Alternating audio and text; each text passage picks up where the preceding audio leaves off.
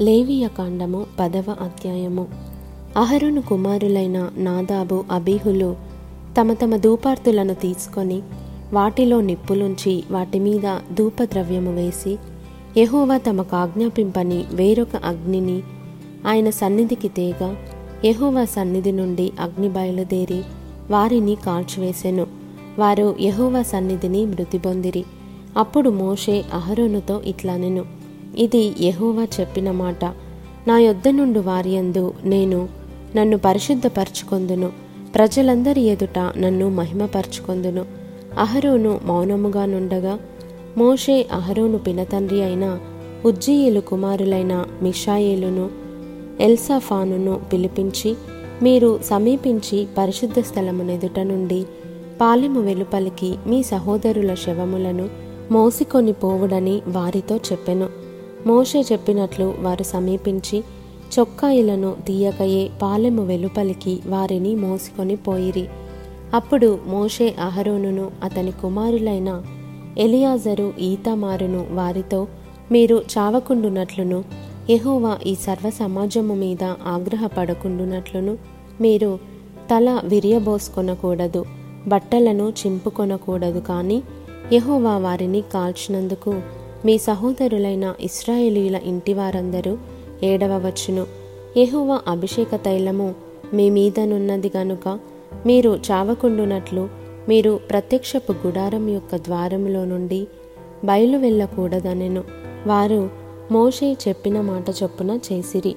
మరియు యహోవా అహరోనుతో ఇట్లనెను. మీరు ప్రత్యక్షపు గుడారములోనికి వచ్చినప్పుడు మీరు చావకుండునట్లు నీవును నీ కుమారులను ద్రాక్షరసమునే గాని మద్యమునే గాని త్రాగకూడదు.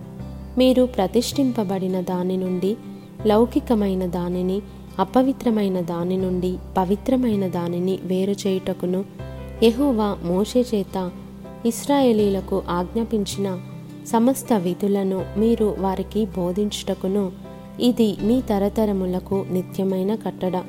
అప్పుడు మోషే అహరోనుతోనూ మిగిలిన అతని కుమారులైన ఎలియాజరు ఈతమారులతోనూ ఇట్లనెను. మీరు యహోవా హోమద్రవ్యములలో మిగిలిన నైవేద్యమును తీసుకొని అది పొంగకుండా బలిపీఠము దగ్గర తినుడి. అది అతి పరిశుద్ధము.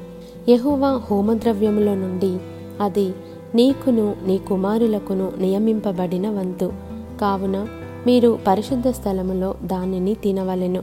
నేను అట్టి ఆజ్ఞను పొంది తిని మరియు అల్లాడించు బోరను ప్రతిష్ఠితమైన జబ్బను మీరు అనగా నీవును నీతో పాటు నీ కుమారులను నీ కుమార్తెలను పవిత్ర స్థలములో తినవలెను. ఏలయనగా అవి ఇస్రాయేలీలు అర్పించు సమాధాన వలులలో నుండి నీకును నీ కుమారులకును నియమింపబడిన వంతులు. హోమద్రవ్య రూపమైన క్రొవ్వునుగాక యహోవ సన్నిధిని అల్లాడింపబడిన దానిగా దానిని అల్లాడించినట్లు ప్రతిష్ఠితమైన జబ్బను అల్లాడించు బోరను తీసుకొని రావలెను. నిత్యమైన కట్టడ చొప్పున అవి నీకును నీ కుమారులకును చెందును. అట్లు యహోవా ఆజ్ఞాపించెను. అప్పుడు మోషే పాపపరిహారార్థ బలియగు మేకను కనుగొనవలెనని జాగ్రత్తగా వెదకినప్పుడు అది కాలిపోయి ఉండెను.